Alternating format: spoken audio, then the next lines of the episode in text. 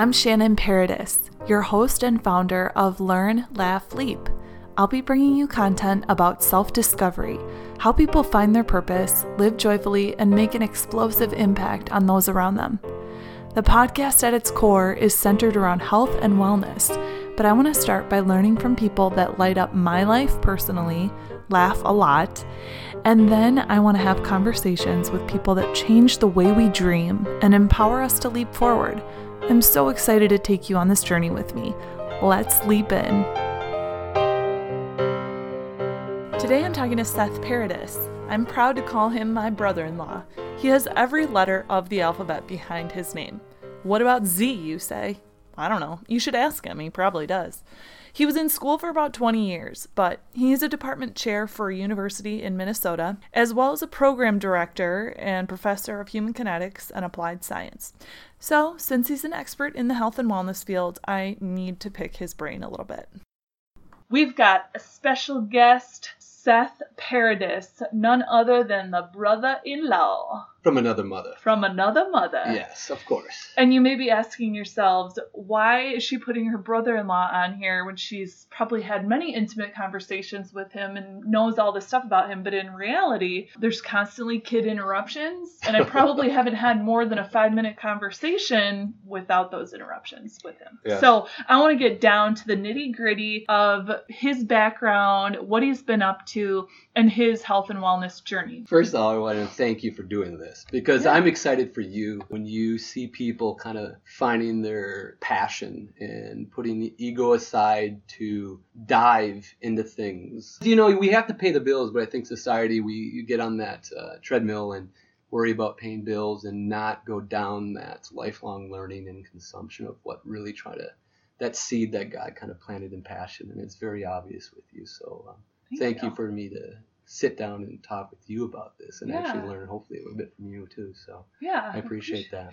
Yeah, Seth is a podcast lover, so he was open to do this, but he didn't realize uh, what an amateur I am. So No, it all has to start someplace. Come on. yeah, now. right. So back Um, to you. You know, the one common theme I think that I've heard in your podcast with your guests is with that passion behind it in the life journey. And the common theme is a lot of people, it's been a part of their life when they were young as um, either a high school or collegiate athlete. Since I was a child, I've always wanted to, you know, be active. And in the 70s and in the 80s, when I grew up, I'm 44, we were always active. I was doing the math.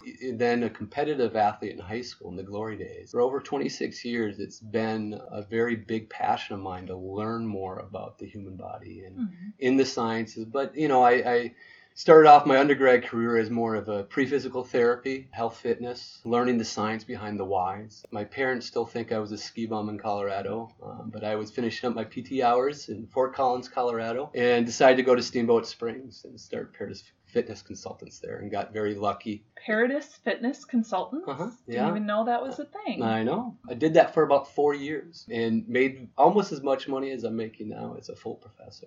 oh my gosh. Um, I got very lucky, got involved, and did a lot of interaction with the Olympic ski jumping and Nordic combined team. okay, back up. Okay. How did you even get those clients? I never said no, and I've always wanted to meet people. I've always wanted to learn from people. And my first opportunity was to um, go teach some nutritional, gender specific stuff out at Lake Placid to before the women's Olympic ski jumping team existed. I got to go do a women's clinic out there at Lake Placid, and I did it for free and just got to present who I was and got to know people, and that really kind of blossomed into a lot more stuff there. It was an exciting time, and now I can look back at it and kind of look at how things really worked and connect 20 years later now. I would never see that opportunity now, but you go and you represent, you don't say no, uh, you work hard and you follow your passion, and it opens up some amazing things. I was working with the Olympic ski jumpers, amazed the crap out of me. Somebody that was working with some amazing people um, over in Finland. His name was uh, Komi. If you look at explosive power in sports, uh, Yeah. stretch shortened cycle, explosive aspects, uh, one of his proteges, Jeff McBride, who's at Appalachian State, was coming back to Wisconsin. And I was lucky enough, he asked me to kind of come and do some stuff with him, um, more Olympic ski jumping stuff, but specifically uh, the neuro aspect within explosive power. Doing research with the Olympic ski jumpers and in my master's, the same sort of neuro stuff was being looked at with orthopedic surgeons in kind of recovery from different surgical techniques at University of Pittsburgh. Okay. And that's when the Neuromuscular Research Lab, I kind of made a website back then about the research I was doing and he saw it. And that brought me out to University of Pittsburgh Medical Center where they were opening a brand new beautiful complex. It was the Pittsburgh Steelers and Pitt Panther, their football team. Uh, mm-hmm. They have a sports complex, but it was orthopedic surgery, physical therapy, and then our lab, Neuromuscular Research Lab um, that we got to suddenly start looking at more of in the healthcare realm. How do we look at these things with uh, tissue degradation or tissue death during surgery, and how do we recover faster as well? That was really fun. So, and that kind of led to many, many things, but planted the seed of also uh, stress and stress cytokines and hormones and, and kind of what I'm looking at now within well-being. Is your focus more on prevention or recovery? Working with Carnegie Mellon and other tissue labs, you know, you do tissue scaffolding for interaction of tissues for synthetics and also normal tissues for different orthopedic surgeries. Working with some biochemists and immunology, looking at certain cytokines or inflammatory proteins during that surgical or orthopedic aspect. And that was 15 years ago. Um, in the last decade or so, I've kind of really moved to, and um, I'm, a, I'm a full professor. Um, I'm a chair and I'm a director of an academic program. I spent a lot of time looking at trends within placement of graduate schools, um, from medical school to PT school, also the healthcare jobs in the current market. I've really realized in the last decade we've overcomplicated things. Uh, and when we think that there's a correlation or a cause and effect within healthcare, it's just not right. There's a lot of system interactions. So the same stuff I was looking at with orthopedic research now, it's progressed towards how do we live our life or the ripple effects of all the dimensions of health and wellness to the systems of the bodies and what that affects with the microbiome to inflammatory response to epigenetics to preventing disease, but at the same time, how do we then use in the functional medicine matrix, how do we um, help somebody become healthy through addressing all the nodes or all the dimensions of wellness? Mm-hmm. And cue my disoriented, confused look. So I want to get into the definitions of some of the words that he's using. Microbiome is everything in our body. Microorganisms in a particular environment, which includes the body or a part of the body. We depend on a vast army of microbes to stay alive. A microbiome that protects against germs, breaks down food to release energy, and produces vitamins.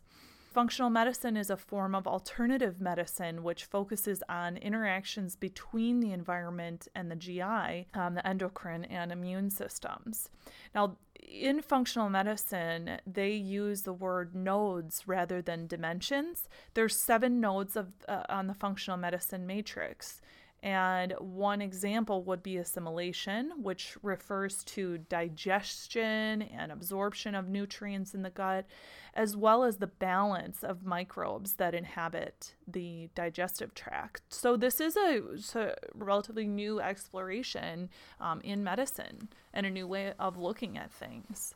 Was yeah. microbiome a word that you used 15 years ago? We used to call it maybe leaky gut um, oh. um, it's just, what happens is then chronic inflammation or chronic sympathetic overstimulation cause not just a skin rash, that is actually a leaky gut aspect, not allowing for some macros or micros to be absorbed. And now, you know, we now know that between 60 and 80 percent of even serotonins that we've always thought were released from our other brain and our between our ears, we thought that you know with anxiety and depression that now we're learning that it has, uh, yeah, sure, the amygdala maybe be overstimulated and that sort of stuff, but we're realizing it's mainly because of what we've been doing to our our foods and how we produce our foods and the body's interaction with that or the chronic inflammation of that too. And it's not univariable. It's never one variable that affects it. It's so many aspects and the ripple effects. That's why I want to keep saying that. You can never just talk about food. You can never just talk about exercise.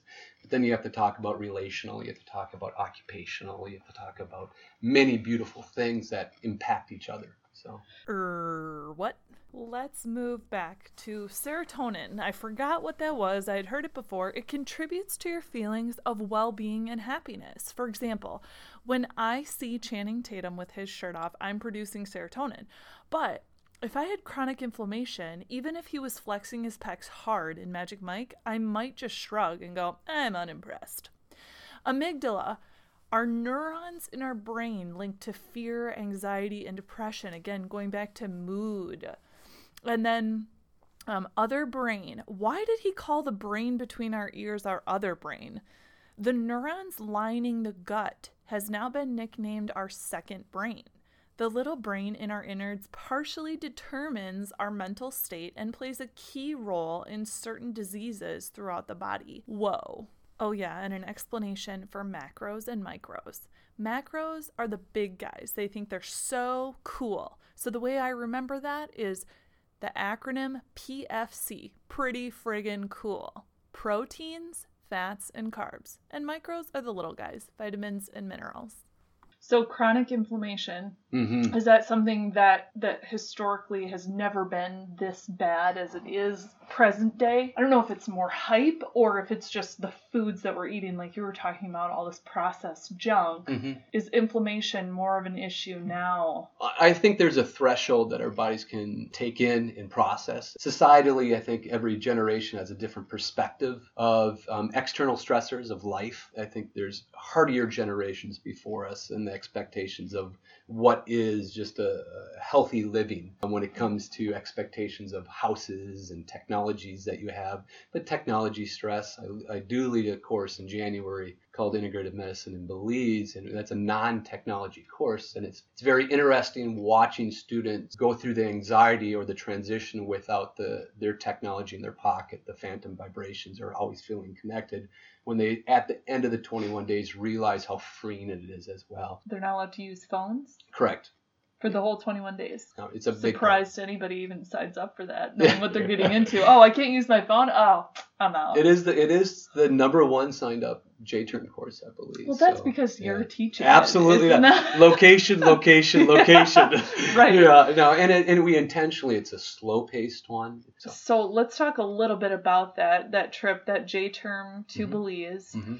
What kind of stuff do um, the students take away from it, and what have you taken away from it? We overthink everything, but everything at the same time is important. None of this really matters. Your podcast matters, obviously, but um, it's of utmost it's utmost importance. But we've kind of lost our way on this planet of really why we're on this planet. Our bodies don't really care. It- you know, we use the word perceived stress. And so my perspective of stress is different than you. Everybody's body chemistry is different, and we try to put everybody into this box for diagnosis or for nutritional intervention or for therapeutic intervention, and it just doesn't work that way. And so, working on the more of the functional medicine matrix, we, we talk about how do we first learn it for ourselves, self care techniques, and looking at all the dimensions. But then, how do we see the ripple effects between okay, nutrition and cognitive? How do we look at the between exercise and relational? All those sorts of things that really compound on each other and really help each other. And so, we have an opportunity where um, we get to work with um, world renowned. Her name is Dr. Rosita Arvigo. She started the Belizean Medicinal Trail, has worked with U.S. the gov- Belizean what? Medicinal Trail. Oh, okay. Um, it, she worked. She, she kind of gathered all the the shamans, all the the traditional healers of Belize of the Maya tradition, and she actually worked with one of the the last famous uh, shamans for the last few years of his life as well. But has then reached out to U.S. government, funded through New York Botanical Gardens, to really start getting medicinal plants. And a lot of our our pharmaceuticals come from medicinal plant products, but usually it's only of little elements of that plant, and that's thus why we have side effects and many other things too. But so we get to work with people like that to show a different perspective. Um, we work with different other ancient traditions around the world that we just can't put data to, or Western medicine can't make billable.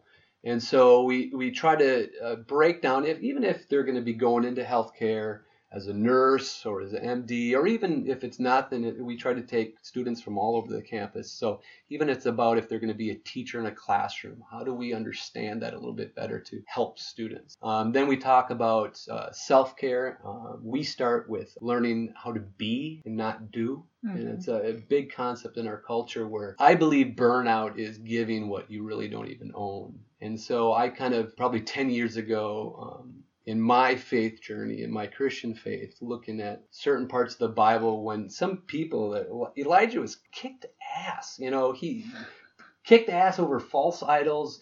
Uh, Jezebel wanted to kill him, and he was kind of running away the Bible talks about him sitting under a tree, depressed, suicidal, just tweaked out. And it sounds like a lot of us in our culture these days. Amy Winehouse. And think that's exactly who I was thinking.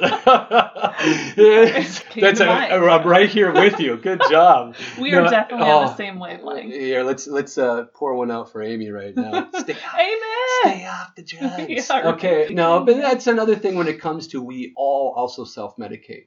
Yeah. And that, and you know, an addiction model, uh, there's healthy addiction and there's unhealthy addiction. And I had to, in my journey, look at why, you know, I was uh, having a glass of beautiful brown when I got home from work, a half bottle of wine, or mm-hmm. other things, just to find a different pace or slow myself down and those sorts of things. And uh, I don't judge everybody's journeys their own, but we have to look at well, how do we create this rhythm of doing and not being. In that story, when he was under the tree, the higher being, God, actually did not come in a burning bush like Moses or earthquakes or anything like that.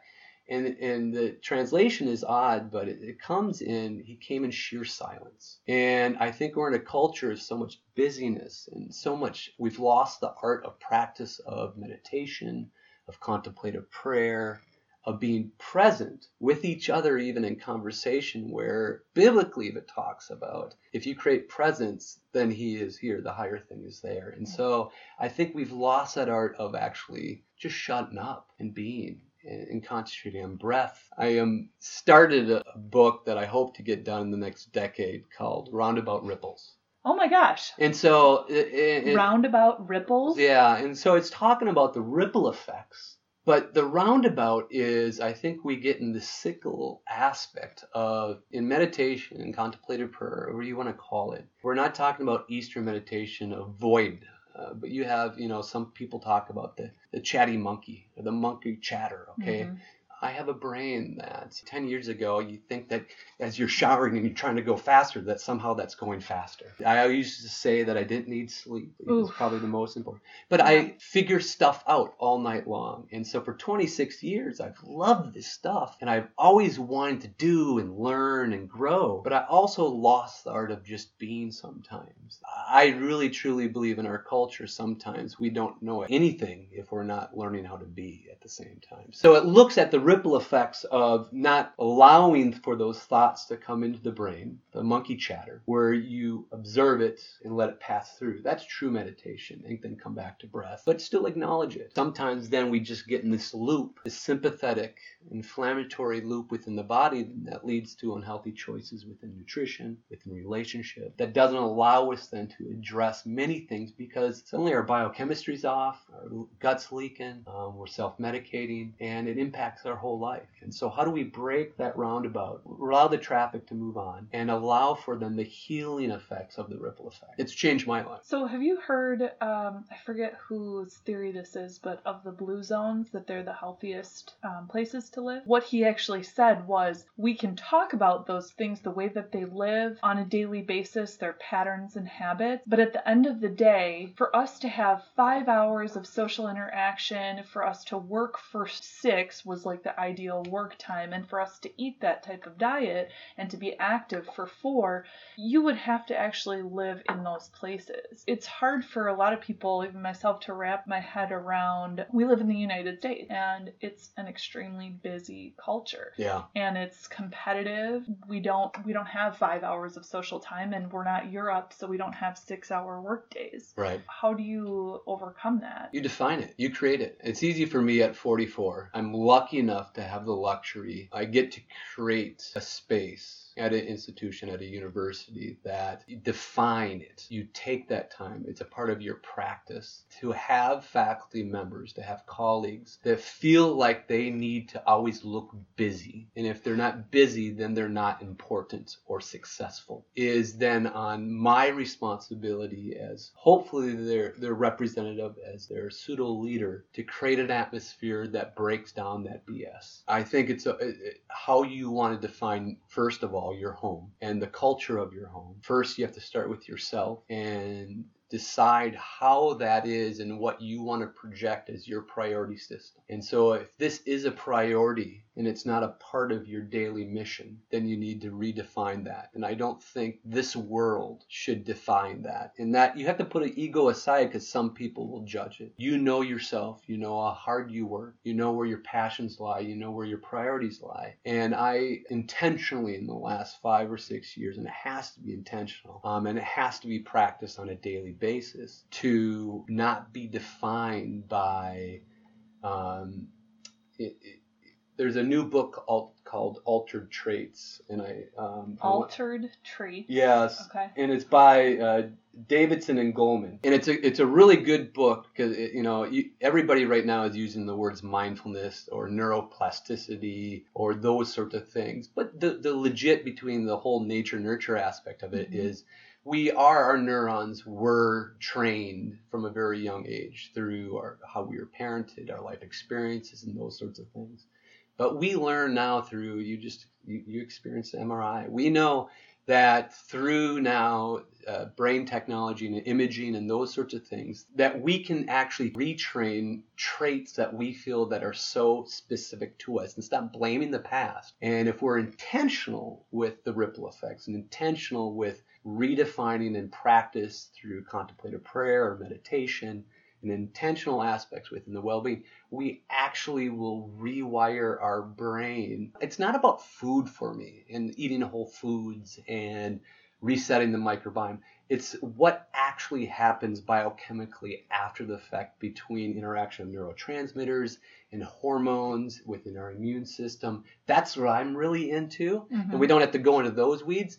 But when I even say a rewiring of the brain, it's about then in a situation of stress, how does your body, who is in more control, the sympathetic response, or do you learn to take a breath and not allow for that regulator to take over? And so, do you cognitively rewire when you feel that stress coming up? I go and I practice yoga, I do strength training, and I and I try to get you know three to five days a week of something in that practice. I, have done that since I was way too young casually, and now I'm my best case study right now. But I, if I dedicate that time to those certain very specific physical components and stuff like that, it's silly for me not to look at the other things because I've learned, I'm a PhD in exercise physiology, is that the things that we focus on in our industry, the return on investment is so much less than looking at all the other components and the ripple effects of the other components compared to exercise. Not meaning that it's not healthy and it's not great, but when it comes to individuals' health, our industry came up with accumulation of 30 minutes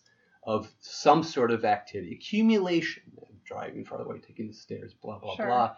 Of, of, for most days of the week. But after that 30 minutes, the health the health benefits for reduction of disease and stuff like that are really not there. So there's two. Do you agree with that, or I completely agree with that. I, I know you've had other other guests on that are personal trainers and triathletes and stuff like. I've I've worked with professional athletes a, a lot, and there's nothing healthy about being a professional athlete.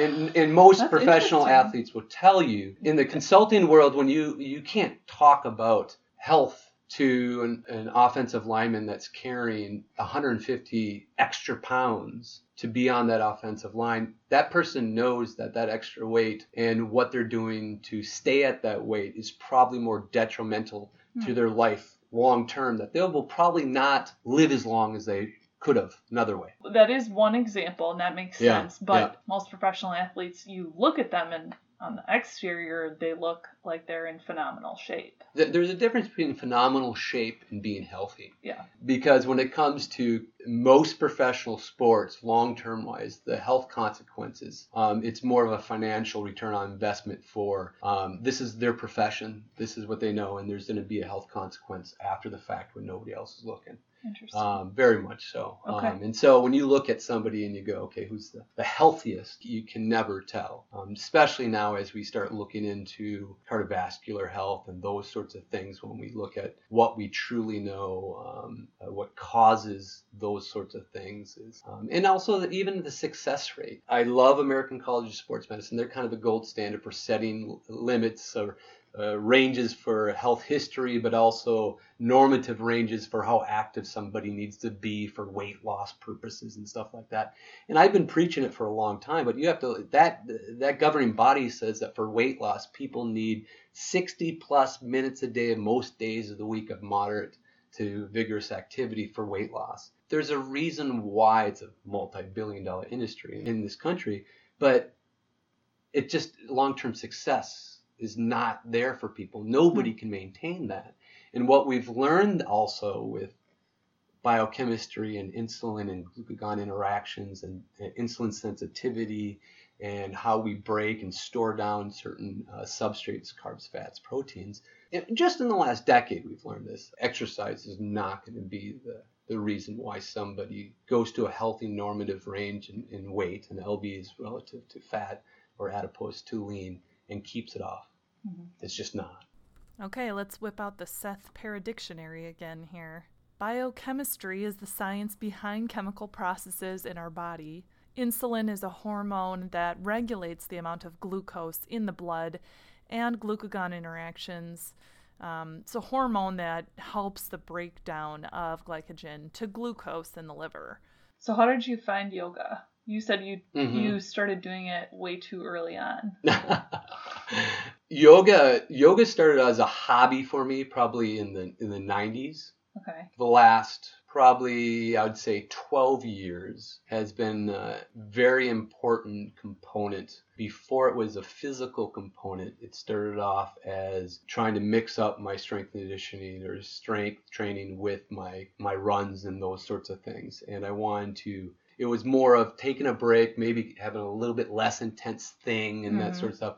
But it really morphed into a part of my active meditation practice and connecting breath, doing intentional prayer. Then the physical aspects came probably in the last decade, where um, pound for pound, I'm probably the strongest I've ever been, and mobility wise and structure wise of just how I lower back. I had some pretty significant uh, snowboarding accidents in the 90s and early 2000s, and I used to sleep every night with n- numb arms. And uh, but it's more of a, a meditation breath practice than a, um, a physical practice for me. Interesting. So, and that was part of the reason why I wanted to talk to Seth because I've known you for 10 years because Nick and I met in 2008. Yay! And, Miami, um, Ohio. Miami, what? And we just celebrated St. Patrick's Day, which was our meeting anniversary. That was the day that we met. I don't know if you should ever admit to that again. Nothing comes out of first meets at St. Patty's Day. it's uh, amazing. Mm-hmm. We actually made it work. You made it work. But so, because since I've known you, you've had this kind of transformation, and you know yourself better than me. But what I've seen is that you seem the most like at peace and healthy than I've ever seen you. Mm-hmm. You've always been, you mm-hmm. know, a fit and calm person, mm-hmm. but this is like best self. Do you agree with that at all? No, I'm I'm blessed to be at a very very very good place in my life right now. Yeah. I'm a, a lifelong learner. And stripping the ego aside is the first step in many journeys and um, my my beautiful almost 13 year old kai you know but he is you know he came out of the womb Head first, hopefully. Head, uh, screaming, fit, fists, fists pumping, pumping. Uh, just a very anxious kid. You know, our children share the microbiome. They get it through uh, vaginal births. They share the same bacteria colonies uh, as their mothers, and they also take the epigenetically. They they take some of that, that neuroplasticity with them as well, the biochemical threshold aspects. So he came out with a, a, threshold aspect of just anxious child. He had a lot of uh, food issues right off the bat too. But as he got older, it continued to foster into really anxiety and depression. It's still a, just a happy, kind child, but it, it got to where it was impacting his school. It was just impact. He, he's a straight A student um, even in seventh grade now, thinks he's the dumbest. You know, he's on a top Oh traveling soccer team in, in, in the cities, and he thinks he's not good at soccer. It's like know? a self-deprecating. Yeah, but you know, it's our culture would say that, but I I, I reduce it down to um, what is going on within our system interactions of our body, and so I'm bringing him up because that was the first time I really started consuming more stuff on microbiome and functional medicine certification for MDs and DOs were starting to come out as well, and usually the best people moving things forward are zealots or MDs within those areas that have children similar and there was talk of something called the GAPS diet, it's a gut and psychology uh, syndrome diet, and it was looking at re- how do you reset the microbiome. And reached out to a functional medicine doctor at Children's Hospital, and we actually just had our five or six year checkup with him a, a month or two ago. And the transitional aspect of what I've seen in my child has just been amazing through breaking down the walls of mental health too. And hey, everybody needs therapy before they need therapy. We can't absorb certain micronutrients like zinc and B complex and, and D and those sorts of things that we know are so important with anxiety and depression levels. Um, if you have chronic inflammation, uh, you can't even produce the serotonin that you need that we thought was here and that we medicate. You know, medication is not a bad thing, but working in collaboration with that, and so on and so on. That suddenly we can start working with doctors now and we start working it. And so we started working on okay, how do we reset stomach health, the microbiome? The timing of this conversation is impeccable. I'm reading Michael Pollan's book called Cooked, and I'm about to go to his lecture on food, and I cannot wait to share some of his knowledge and insights with you. But Pollan's principles on the microbiome and a healthy gut are right in line with Seth's. Pollan talks about how the GAPS diet is recommended for anything from autism to ADD. Through leaky gut syndrome, bad bugs can allow toxins to seep into the bloodstream. But if you eat fermented foods, it can help reset that gut by reintroducing healthy bacteria or probiotics that will improve digestion, reduce inflammation, educate the immune system, and even prevent cancers of the GI. So we started doing that and upping his micros and um, used to have skin issues, and most skin issues are just not things that you can absorb through the gut. So they have to. Skin's a beautiful thing, filter system, the largest organ of our body. So a lot of times it pronounces itself on the skin first. And so, what uh, has he eliminated from his diet? We've lost this concept of wh- where our food comes from and the quality of what if we if you're a carnivore, what the pigs, what the cows, what the chickens are eating. The quality of eggs, little thin shells should not be little thin shells they should be nice and thick because it's based on what quality of food they are eating. Are they free range? Or are they eating normal things? Or are we are making them eat stuff that they should have never eat to get them fat? Um, so whole foods, a well balanced diet, no preservatives or food colorings, things that are naturally there with that we should be eating. Um, How hard is that for him as a kid? He's probably surrounded by it at school. Yeah, you know, and we make a lot of home lunches, so you got to start there. But you know, we do family meals uh, 98% of the time, um, even with all the sports and um, wow. music and life that we do. We really intentionally work on that. Whole foods, and, and especially with kids, you don't want them to go to especially with his with anxiety and stuff like that it can go down a pathway of obsessing about it too much too. As a parent if you control for 70 80 90% of it and then educate why this food is medicine and why this is well it's not fair that so and so gets to have twinkies all the time but it doesn't affect his anxiety or their anxiety but affects yours. So it's an ownership in the journey too. And now that he's almost 13 he he truly understands his body better than anybody. And you know know, he knows if he goes on a church retreat and eats crap, he's gonna feel sluggish and feel a little bit, you know, anxious for the next week and tweaking, uh, tweaking, and but he, he knows that the the system will interact to uh, just some foreign bodies in there. Things that we've learned from Seth thus far.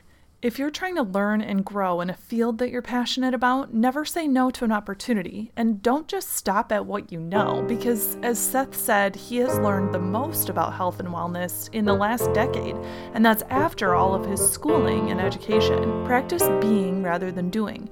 Don't lose the art of contemplative prayer, being present, and meditation. Define your culture. Don't let society or the culture that you live in define you. You can reset your microbiome through healthy eating, and we're going to learn more from Seth on how he has changed his diet due to what he has learned, who his mentors are, and why. He'll also dig into intentional prayer and his daily devotional in the next episode of Learn, Laugh, Lead.